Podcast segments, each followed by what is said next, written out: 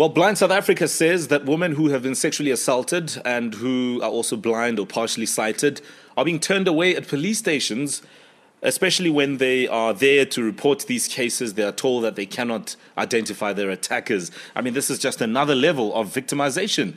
And uh, we have to really address this and see what the issues are here. So, joining us on the line to share even her own personal experience as somebody who too has been a victim and has been turned away from a police station as she was partially sighted is the Blind South Africa Secretary Irene Azwifaneli uh, Mashele. Good morning. Good morning. Thanks for making time to speak to us. You yourself are a victim of this, even a secondary victim when you get to police stations. Tell us about your experience. Okay, I went to the police station. It was not really reporting a case. I went there to make an affidavit. In early hmm. this year, I was accompanied by my mom. When I get to the station, we got two constables with the safety. They were busy talking, chatting, and all that.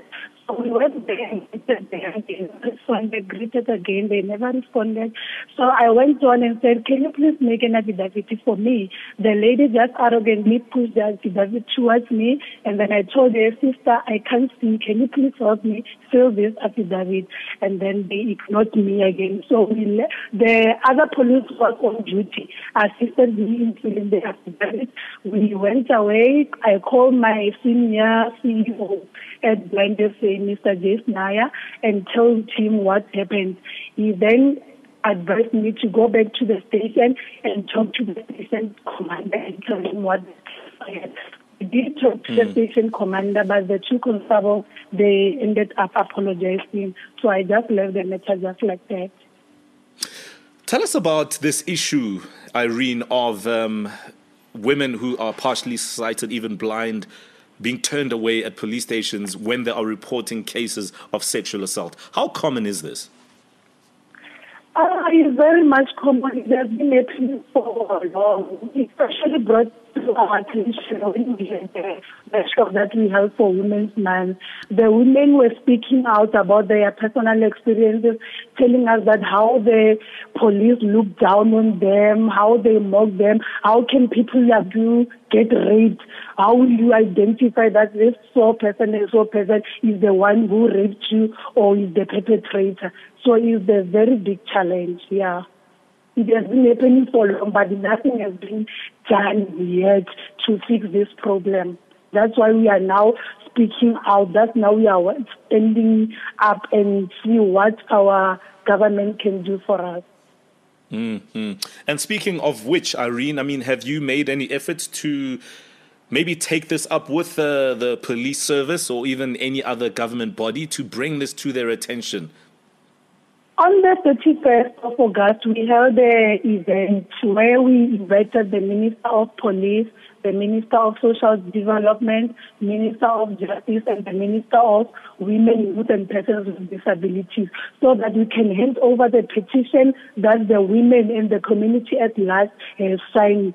None of them attended the event and then not even an apology was brought to us. So a challenge to us is like these people are not taking us serious. This is absolutely unbelievable and shocking, Irene, um, based yes. on what you're telling me. And I really, really want to get some answers because you're absolutely right. If you are blind or partially sighted, um, and, and, and are faced with a situation where you've been harmed in this way, sexually assaulted, um, and all these dreadful things, then you have to be treated with the utmost sensitivity. Mm. Uh, it cannot be that you are just taken for granted simply because you're living with a challenge in your life. And I, I'm really sorry about your own personal experience and experiences of many other women who have been faced with this. You know what's the other challenge, Nick? When hmm. our women go to the stations to report, they expect her to just report or give a statement right there at the CSC.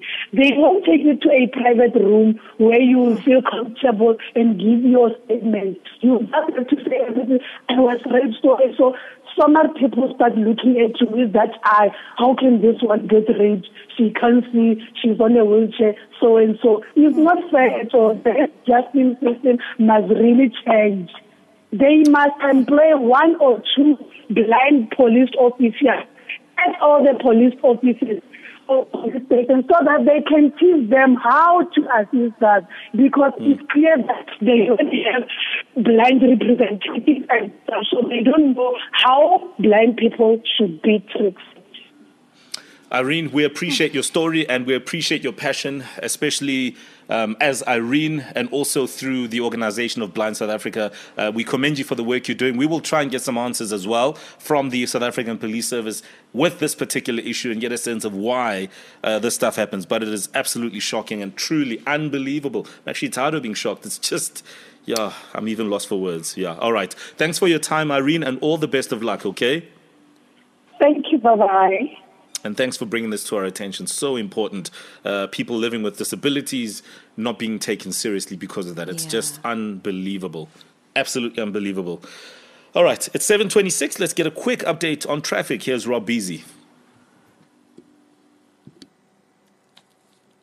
Heavier than normal around Protea Glen on the N12, the Potch Highway this morning around the uh, Protea Glen on and off ramps. That's very, very uh, solid both ways. The N3 north into Heldenace all backed up. Uh, Pretoria this morning, the Daspoort Tunnel. If you're turning off the busy Mopani Highway uh, into Bremer Street, uh, down to Transaranya through that tunnel, it is heavy. Durban's N2 uh, queuing reasonably heavily between Inanda Road and Spaghetti Junction. Problem there seems to be an issue on the link off the N2 onto the N3 to turn into Durban. roadworks and faulty traffic lights M7 at Roxburgh, so that's that's very slow.